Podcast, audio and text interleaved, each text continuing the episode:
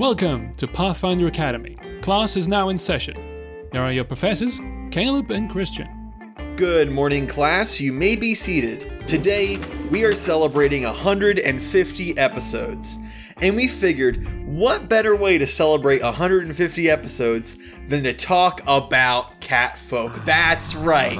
It's time for more cat folk. And we have with us today here uh, adjunct professor Mark Moreland, franchise manager at Paizo. Hi, gentlemen. Mark, thank you so much for coming on. What a privilege. Thank you for inviting me. I always love having the opportunity to speak to the fandom at large through podcasts like this. So it's it's a great opportunity for me, and I, I'm looking forward to it. And we always love the opportunity to get people fired at Paizo. Every guest we've had at Paizo has left the company shortly before or afterwards. So I'm sorry about this curse, and uh, we look forward to seeing where you go next. Yeah, no, I'm I'm looking forward to it as well. You know, there, there's always greener pastures. well, there can't be much greener pastures in Paizo because they gave us the wonderful cat folk. Mark, it's become a bit of a meme in our community that I'm a fan of cat folk, and we have been told that you are the go-to guy at Paizo for cat folk stuff. So we figured who better to chat with us about cat folk than you. Mark, are the rumors true? Oh man. Um you could say the the yeah, cat is yeah. out of the bag already. Yes, I. Okay, I, wait, uh, real quick. I have to interrupt you, Mark. I apologize, Christian. You will not be doing that this whole episode. I will not hear all your cat puns. I will not hear your cat jokes. Then I'll say them very quietly.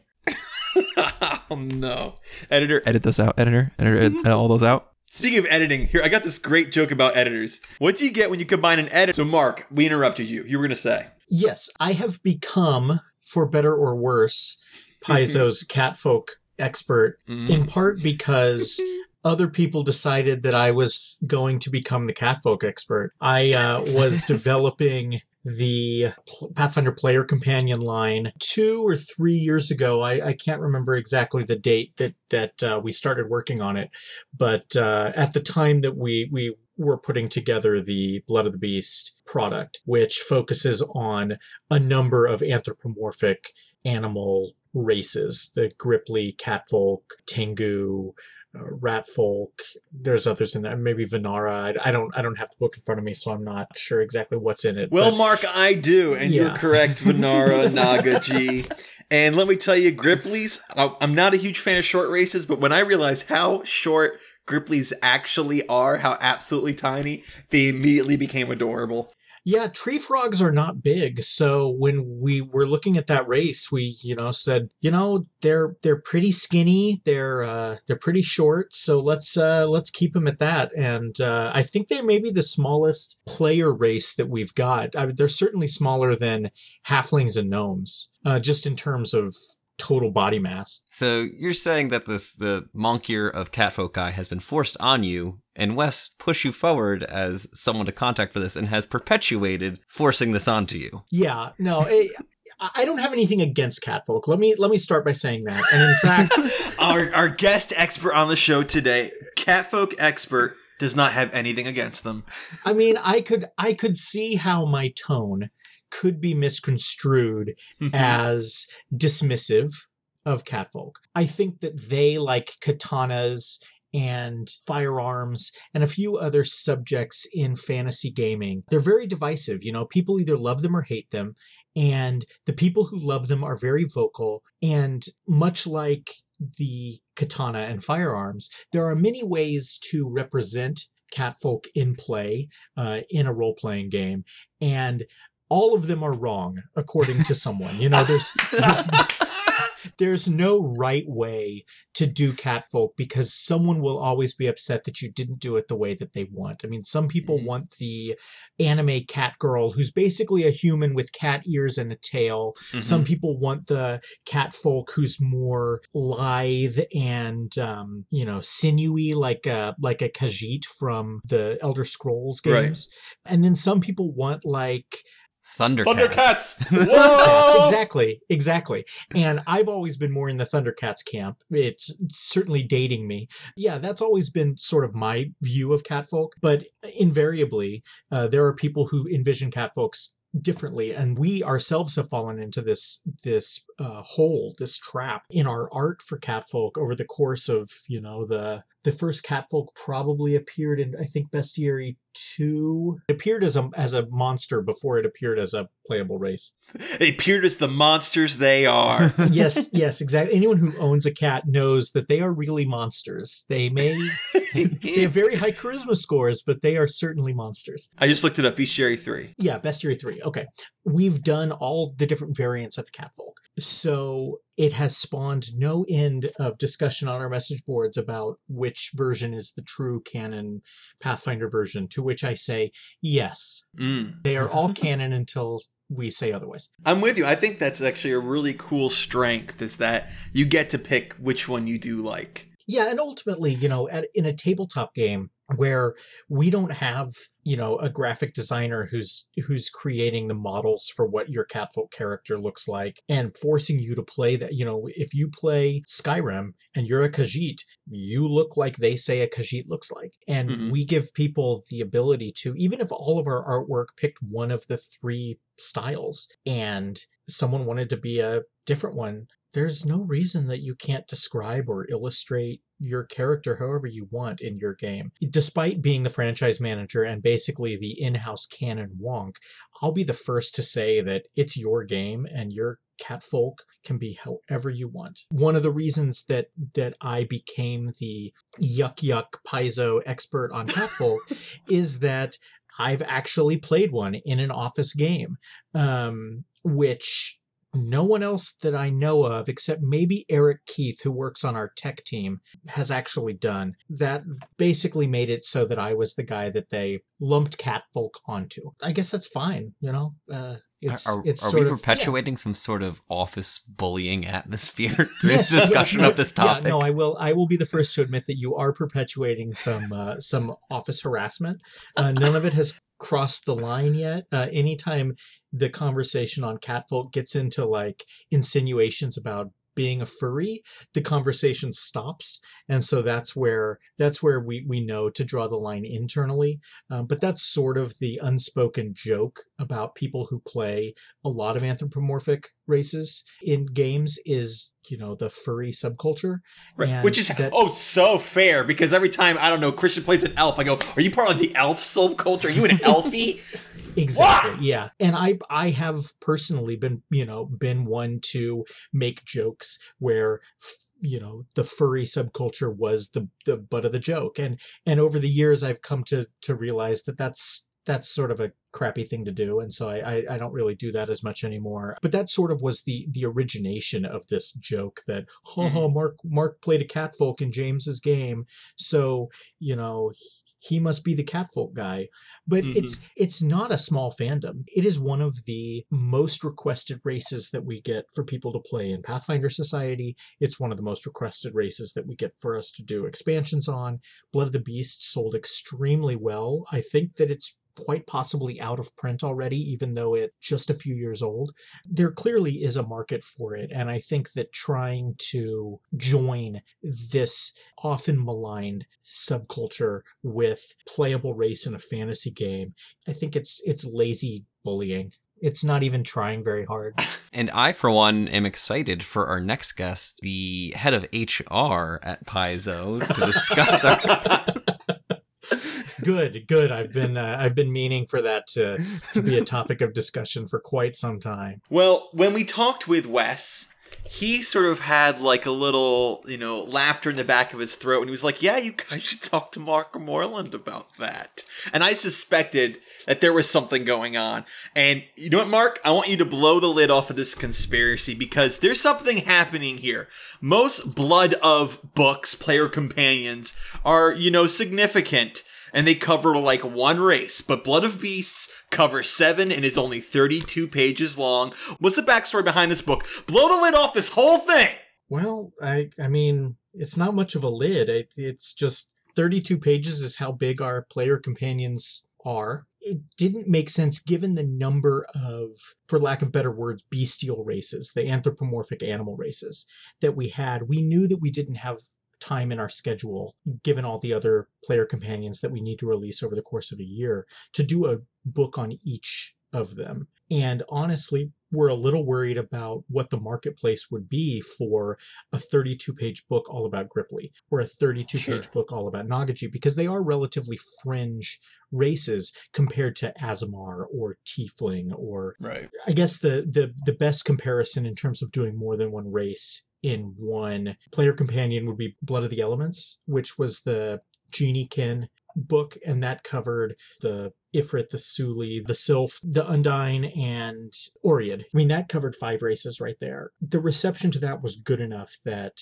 we said we could do more than one or two races in these and still provide enough content that someone who only wants to play a rat folk or a cat folk or whatever can can feel like this book is giving them something worth the purchase price but not give so much that someone who has no interest in playing one specific race is not going to buy the book. And clearly you know we we hit that balance because the book was very well received um, except for those people who say that you didn't do the you know kitsune exactly the way i wanted to do the kitsune from the anime i watched when i was a kid and it's like yeah you're right we didn't that's just the nature of the beast Oh, yeah. You're can't banned stop from puns too. Both of you. Uh, Mark, what a level-headed, reasoned answer. However, I am from the internet, so I'm going to choose believe that there is still something behind there, despite all the facts and direct opinions you gave here as a first-party source. There's something going on here, and I don't care what you say. hey you're the you're the the host of the show you get to decide the rules That's right. Thank you. You hear that, Christian? I'm the host of the show. Don't tell him that, please. So now you said you had some insights on the inner workings of Paizo, and you're willing to share them with us. So please go ahead, tell us about how Paizo plans to use catfolk in the future of Golarion.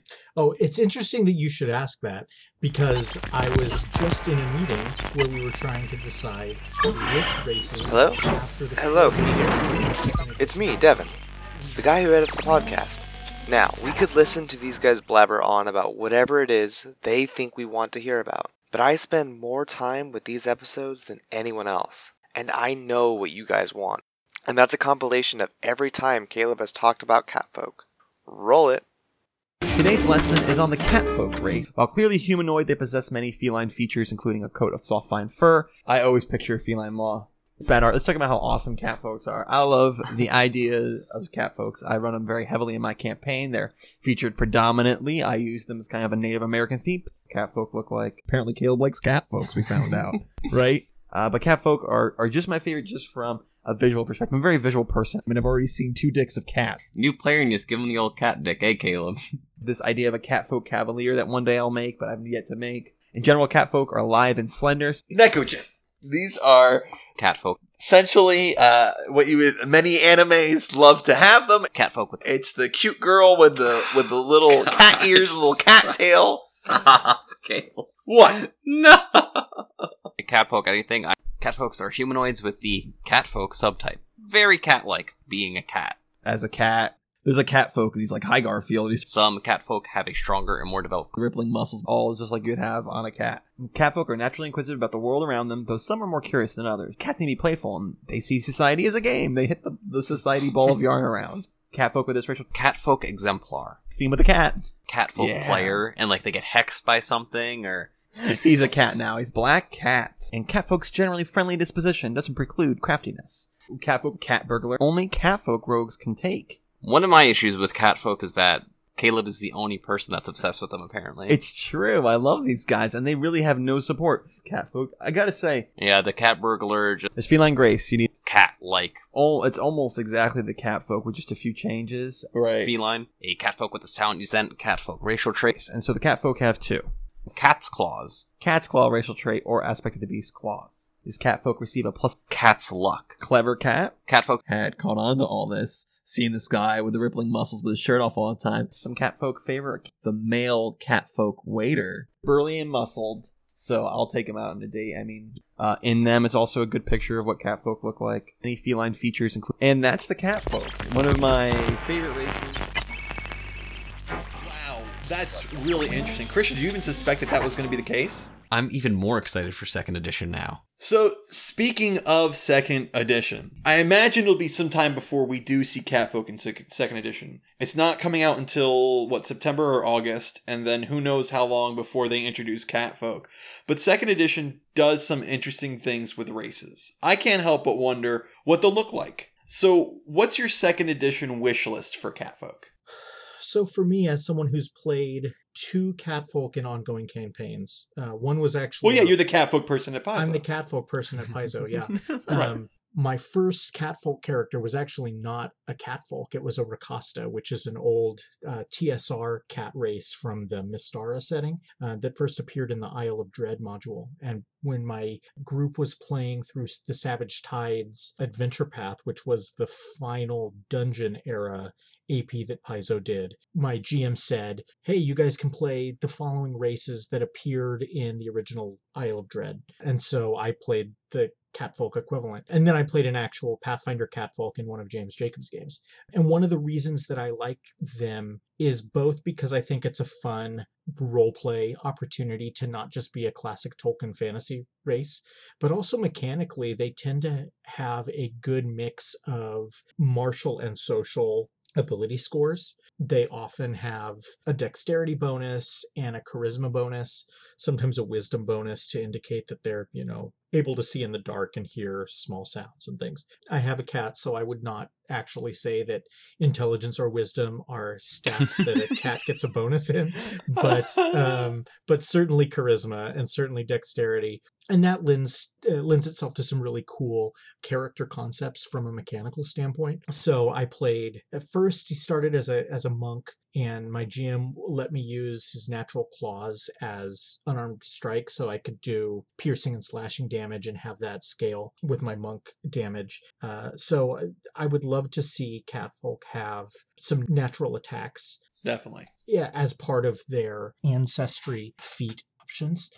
I would love to see them have yeah, a pounce ability. I remember that being a thing that I think it was a three five feat called Catfolk Pounce that basically let your Catfolk be super overpowered and get a full attack. Yeah, I was going to say be careful. You're going to trigger Christian. yeah, no, I, I I think that there's balance concerns because I think one of the reasons people want to play Catfolk is similar to the reason they want firearms and katanas is that they are categorically undisputably better than all the other races and all the other weapons and that's a very dangerous game for the people making a game to go down.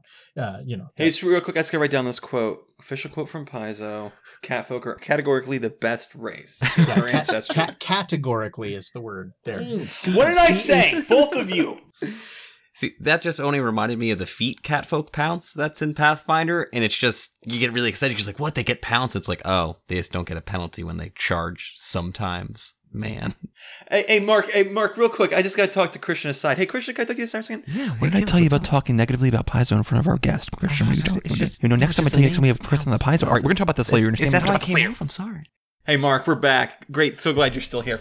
Something I think would be cool from almost purely a role playing perspective, but I'm sure we can throw stats on it. Is I would like to see like a prehensile tail part of their ancestry feats. It'd be neat to like grab stuff with my tail. I don't need, to necessarily wield weapons. I mean, sure, but just to grab stuff would be cool. it's certainly something that we've done before with other races. I mean, the alchemist has the ability to have a vestigial arm that can hold stuff, and we've got the rat folk and tiefling have the ability to have a prehensile tail. I mean, as long as it doesn't cut into the action economy, which a Mhm. lot of additional limbs have a tendency to do in games, Sure. it's really just a, a flavorful thing. I mean, it doesn't really break anything for your character to be able to hold three things instead of just two things. Yeah, now that I think about it, in second edition, it really doesn't matter that much how many limbs you have given the action system. Yeah, with where where you have more actions and everything takes an action, we've sort of eliminated the the free action and swift action from the game that's sort of ironically bogged down combat instead of speeding it up. It's uh, something I'd like to see. I mean,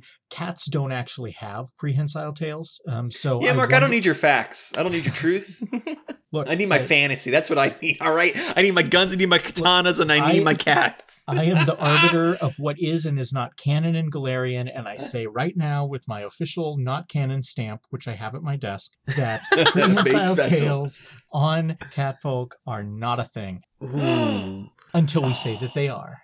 Oh, the emotional roller coaster you're sending Yes, me through. Yeah, uh, yeah. I mean, it, that's the type of thing that we that we would consider when putting something like that in the game. Is you know, one is this based on actual the animal that this is based on, and two, does it take options away from creatures where a prehensile tail is more core to their Sure. identity? So we wouldn't want to make prehensile tails so ubiquitous that when someone played you know, a monkey goblin or a Vanara. We don't want to make something so ubiquitous that it stops Sure. being cool for the races where that's their shtick. But at the same time, because second edition, at least as as it currently stands in the playtest, gives you a lot of options. You don't automatically get all the catfolk stuff when you choose to play a catfolk. It's not like everyone's going to play a catfolk so that they can have the prehensile tail. Uh, Mhm. it could be an option that they're able to take with one of their ancestry feats. Yeah, it's one of the cool things about second edition, being able to pick the ones you want. Yeah, I, I really like the design space that opens up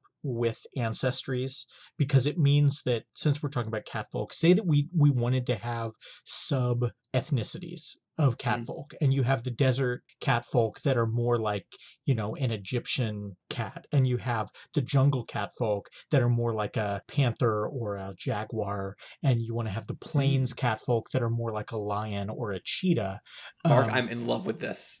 hey, you know, I, I only use catfolk as the example. You could do the same thing with just about any of the ancestries in the game. Um, Sure. But but it it goes to show that you can really expand the variety, your options for uh, for just about any uh, ancestry in the, the new version of the game as, as it currently stands. Gosh, that is so good. It's almost like you've been a designer by trade. It's it's almost like that. Yeah. Now, something that's been explored in the alternate racial traits for catfolk in first edition was their ability to be socially proficient. I think it's called like Curious Cat, and there's another one involving diplomacy. Do you foresee that becoming more of a core shtick of the catfolk should they appear in future versions? Yeah, I mean, just to be clear, there will be catfolk in second edition. It's just a question of when. Uh, we've got over a decade of Pathfinder that everyone's clamoring for their favorite thing. And so we sort of Yeah. have to prioritize which things we're going to do first and which we're going to do later. Yeah, I'm sure I'll be getting my catfolk kineticist right away. Yes, yeah, no. The, you- Who you- wields katanas? and and firearms with their prehensile tail. Yeah. exactly. And and you can guest. actually cross you could say you were raised by uh, kitsune and have nine prehensile tails how about that how I'm gonna crack that second edition Yeah, I wide just- open. i just broke the broke the internet right there like i said earlier that i think that the general perception that that catfolk have high charisma lends itself well to them having a lot of social options as well. To tell you about my character which i know all rpg players and gms love for other people to tell them about their characters. My original character he started as a monk and ended up like retraining into a paladin because of just a number of events that took place during the course of the campaign. So the the charisma definitely helped there but i became like the face of the party much to the party's chagrin because they often wanted very different things out of social encounters than i did because i was you know the snooty paladin and they wanted to rob people and kill them I like that aspect of catfolk. I think that that's something that the Khajiit in Elder Scrolls do. You know, they're always the sort of the merchants. They're a little bit shadier in in terms of their charisma, but that level of like smooth talking and like you want to buy some skooma, that is something that I like. Uh, I played then a rogue with my other a rogue ranger with my other catfolk in the in my Paizo office game. Yeah, and, and having that extra ability to just be uh, smooth in a social situation was very handy. I just find cats to be excellent liars. You find out about that by finding out who fed the cat today. How many people have fed the cat today? You did? You did? The neighbors did? The neighbors across the street did? Because really, when it came cat? to me, it looked really hungry. Yeah, exactly. Yeah, no, cats are good liars, and they can be like, "It totally wasn't me that just knocked that vase off the the table here right next to me like Oh, they'll make eye contact with you while they do it too. oh yeah and then and then when you scold them they're like i don't know what you're talking about yeah no cat, cats are inveterate liars and and at the same time that that same skill also makes it so that you can be mad at the cat and it, all it has to do is just open its eyes at you and tilt its head just the right way Right. and then you can't be mad at it anymore. So, uh, you know, if I had a blank slate and no concerns for balance, I would basically just say that cat folk succeed on all diplomacy checks. Critical success every time. Listen, you're a scumbag, but you are soft, and that kind of undoes everything, all the complaints I have against you. Come here, let me pet you. Uh, now I want in second edition, when you guys introduce firearms, there needs to be a water gun that only ever affects cat folks. Makes them run away. Yeah, catnip that, you know, the cat folk don't know that nobody else is affected by it. They're selling, oh man, this is going to be great for you. What? It's not working? I don't understand. Makes Yeah, us what- go crazy. One of the jokes in the office game that that we played was it, we were playing in Osirion and I was a cat folk. And so the joke was that the whole world was my litter box.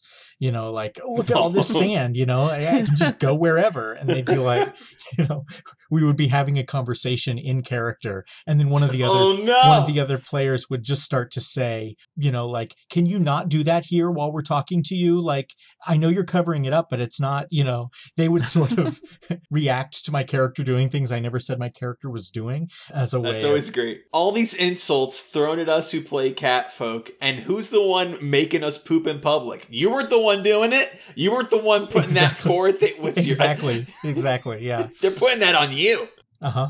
No, it's it's fine. That's always the dichotomy when there's one person when that's an anthropomorph, and ev- that that's what everyone else goes to.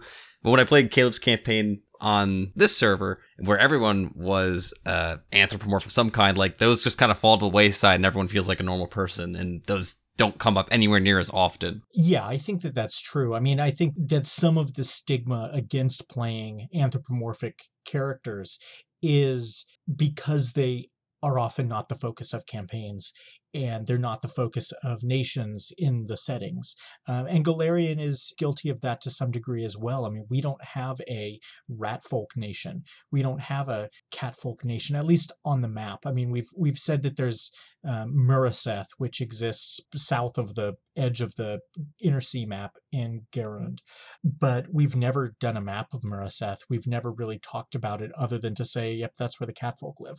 So that does sort of present anthropomorphic races as this exotic other thing that I personally love making dwarf innuendo jokes. It's it's an ongoing thing at Paizo to name dwarf porn magazines or movies. You know, things like Deep Shaft and stuff like that. Uh, Wait, I think we're just finding here that we will sexualize anything. It doesn't really matter what It's an is. animal. gamers are gamers even those of us who you know work at, at the company making the game you know our games have just as many monty python and star wars quotes in them as anyone else's it's harder to make those jokes about elves and halflings and gnomes than it is about the thing that you have one character who's of that race. If if you think about it, it it's sort of a microcosm of the real world you know? If you have one person who's from a part of the world that is foreign to everyone else that person is going to be exotified and often the butt of jokes. And so this is the sjw in me coming out but next time you're making fun of catfolk just remember there are real people in the real world who are the quote unquote catfolk and they deserve respect. I think there's a lot of cool role playing room being the people that aren't the locals and not even just the local to the city, but local to like, let me see your map. Yeah, I'm not local to any of this. My place is down below the map. You guys haven't decided we were important enough to to chart our territory. That's something cool. Like you always we you come across catfolk everywhere. There's room for that to not everyone have a nation in your immediate play space. yeah I, that's one thing that i think starfinder does really well is this idea that Mm. you can have a party that is sort of the you know where everyone is not just from a different part of the planet or a different part of the same system they're from different parts of the galaxy you know and and i think that golarion is very humanocentric that's something that's sort of been core to the world design of Pathfinder from the beginning is that humans should make up the bulk of characters. And that does make it so that if you're playing an elf, you're automatically a little bit more exotic than if everyone is an elf. But at the same time, it means that if you want to play something that's even more on the fringe, then you're two steps removed from human, and therefore you're even more of an outsider. And so, yeah, it does create some cool roleplay opportunities, but it also runs the risk of hijacking the story that you're telling and it stops being about the party and starts being about this one character who came from the other side of the world and it just doesn't fit in. And so that's always a balance you need to strike with with the rest of your group. As the in-house mechanics guy, I'd have to say that Starfinder not only does that well from a role-playing and setting perspective, but also really well from a mechanical perspective where if you have trox in first edition well the way that natural weapons work and the way that having multiple arms works makes them obscenely powerful and you know very much unlike the rest of the party having a trox starfinder no problem at all the fact that the action economy was rebalanced doesn't make that a weird thing doesn't make it very powerful and seemingly second edition with the rebalancing the action economy hopefully is going to be the same way I'm sorry. All I heard was that you want Catfolk and Starfinder. Th- they are now. Is that what you said? Th- Oh, well they're there is a there, there's a cat race. Yeah but they're not catfolk. They're not golarion catfolk. Although yeah, Christian. although They- maybe they- golarion catfolk came from this other planet. I mean who knows? But there can be cross pollination in two directions between Pathfinder and Starfinder. Why why are elves the only ones who get to be from another planet? Speak, wait, wait, elves are from another planet. I know nothing about Golarion lore. We we shouldn't go down this road. It will take the entire episode. But the one thing I do know about Golarion lore, that you're talking about here about the cat folks, where they're from here. I know that there's like some secrets that they're protecting something down there, and you guys haven't really revealed it yet. And we're so excited to ask you about that. Could you tell us about what is the secret thing they're guarding? Well, yeah, we thought with the cat folk, you go on the internet, everything is is a cat, and so we thought they the cats need to be involved in everything. It's impossible for you to put up a Christmas tree or do anything in your house without a cat being involved. And at the same Hey, hey, hey, hey, can you hear me? Look, I, I don't care what they're talking about. We need to talk about what's really important. I know it's been a joke. Ha ha ha. Christian doesn't like small races. And you know what? I don't. But you know what? Neither do you. And I know what you're thinking. Christian, you can't know what the world thinks, but I do. And I have the data to back it up. Let's start with Pathfinder. Oh yeah, right there in the core we got gnomes, halflings, and don't think I didn't notice you in the corner there, dwarf. Well, okay, right off the bat, over half of these are comic relief races. Well, you know what? Let's round that list off.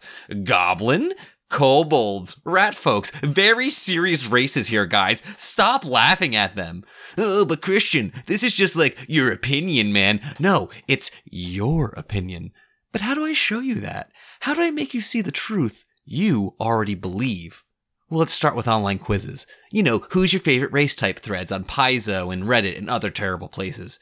Humans, Aasimars, Skinwalkers? Okay, small races, shunted way to the bottom. Well, how about class guides, the ones written up to help you play the game and interact with the world and suggest effective races? Humans, Aasimar, half elves. But why limit this to Pathfinder? Because that's not the only place tainted by the foul presence of small races. World of Warcraft. Least popular races? Dwarf. Gnome. I know. Surprising, isn't it? Let's look at the box office success of movies with small races. Gnomeo? It tanked. Smurfs? Hardly breaking even. Alvin and the Chipmunks actually still going strong, but they're anthropomorphs, and that really throws a wrench into things, but I haven't fully collated that data yet. Do you see what I'm saying? Do you accept it now? No, no, no, no. We need to look at the real world, our world. The Bermuda Triangle, 1939. You see what really happened?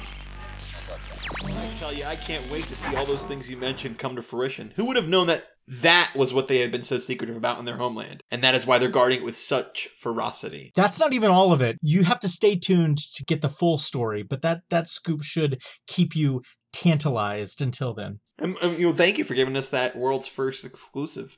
So, Mark, it's been told to us that there are twos of people at Paizo that like catfolk, and I was wondering, is that true? Do we have any more catfolk allies embedded in the trenches of Paizo? Uh, Eric Keith in uh, our tech department is the only other person I know of who is has admitted to playing a catfolk at Paizo.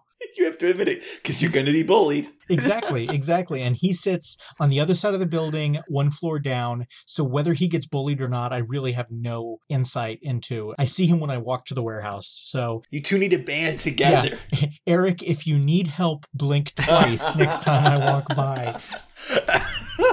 no, everything's really fine. I'm really happy hearing blinking furiously. Yeah, exactly. Oh, the, the air must be really dry down there. He's always blinking at me when I walk by. I need to get him some eye drops.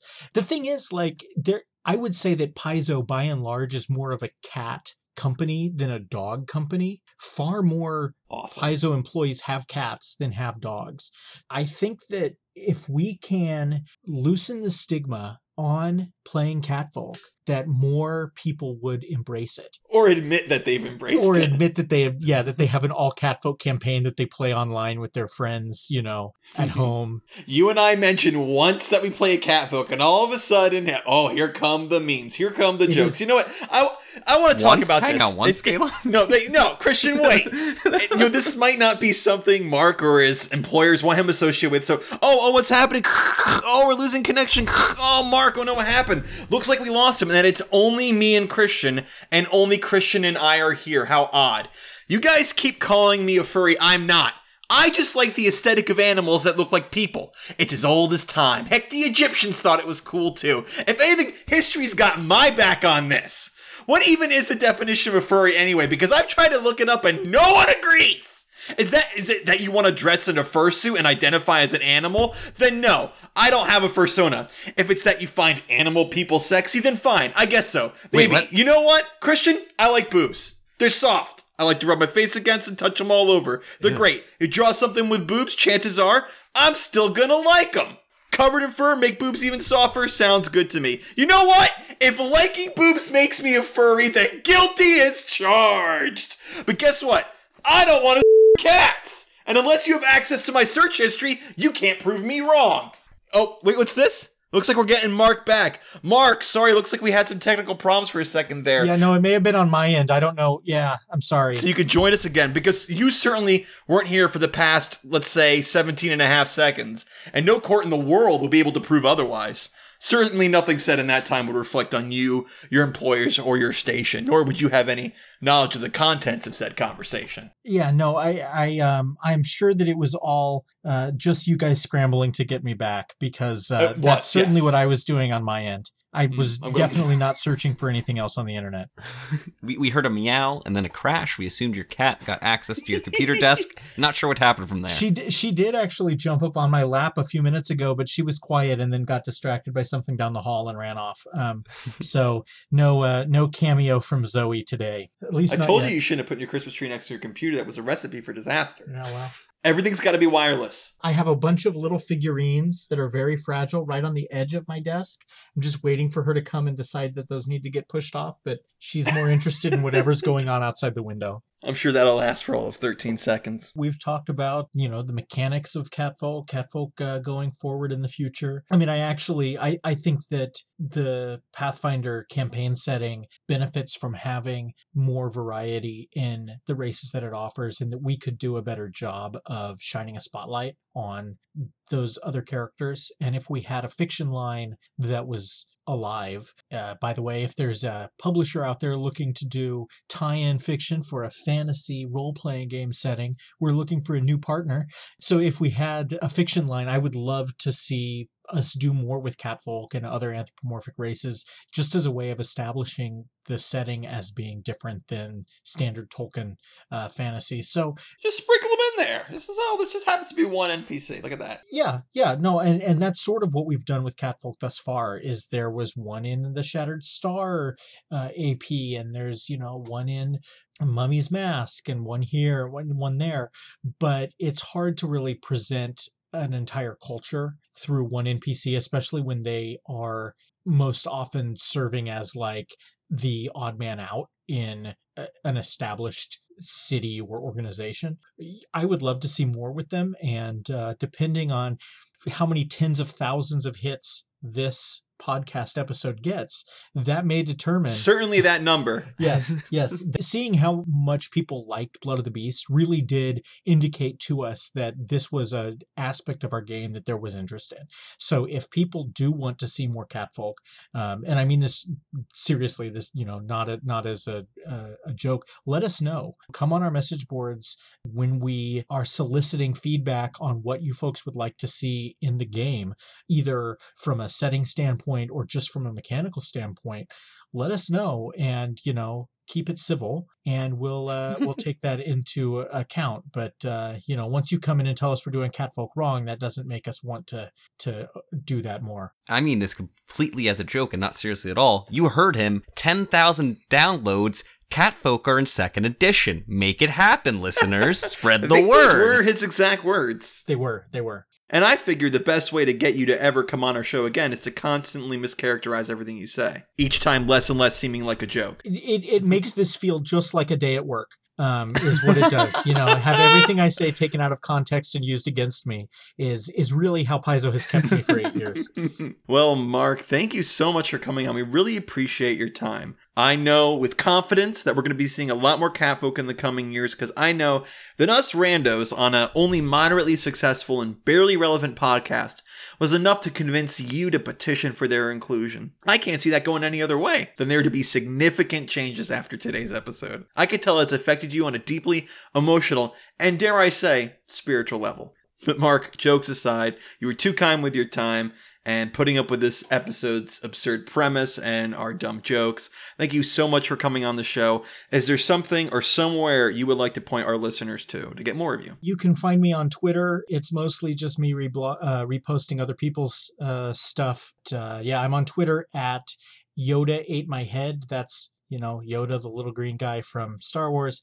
The number eight, and then my head. And uh, yeah, that's that's the best place. I'm on Facebook too. If you look for Mark Moreland author, uh, that's where my fan page is. I don't uh, friend random people on the internet on my personal Facebook, but you can certainly follow my professional page. And yeah, those are the best two spots. And uh, yeah, look forward to uh, hearing people's thoughts on the show and on Catfolk on those. Thanks again for coming on. Thank you. And also, how could we end this episode without saying thank you to our listeners? 150 episodes. Thank you all so much for listening to all of them. Yes, I know you've listened to every single one. That's the way this show's designed. Uh, but thank you all for listening. Class is dismissed.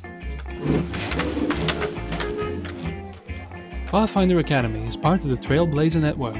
For other great RPG podcasts, visit our website, tblazer.net. Want to get in touch? Email us at tblazernetwork at gmail.com or follow us on Twitter at tblazernetwork. This episode was edited by Devin Tonnell. This is Johan Martins. Thanks for listening.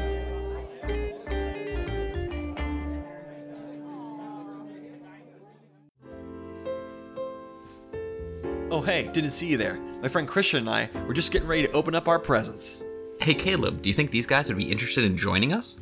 You know, I bet they would. I mean, if they listen to Pathfinder Academy, they gotta be cool, right? If role playing games are your thing, why don't you guys check out our other podcast, Trailblazers? Trailblazers is an actual play podcast where you can see many of the concepts addressed in this show come to life. Season 2 of Trailblazers has been great so far, and I especially like that you can get into it without any prior knowledge of Season 1. It's definitely a fun adventure, especially if you like mysteries and a dash of cyberpunk with your fantasy. If high fantasy is more your style, then consider giving season 1 a listen. You can find Trailblazers on iTunes. We've got a bunch of other ways to listen as well, so go to our site tblazer.net for a complete list of the ways that you can listen. So go ahead, get some eggnog, pour yourself a cup of cheer, grab some dice, and join us. Alright, Christian, this one's for me. Open it up. Ooh, what is.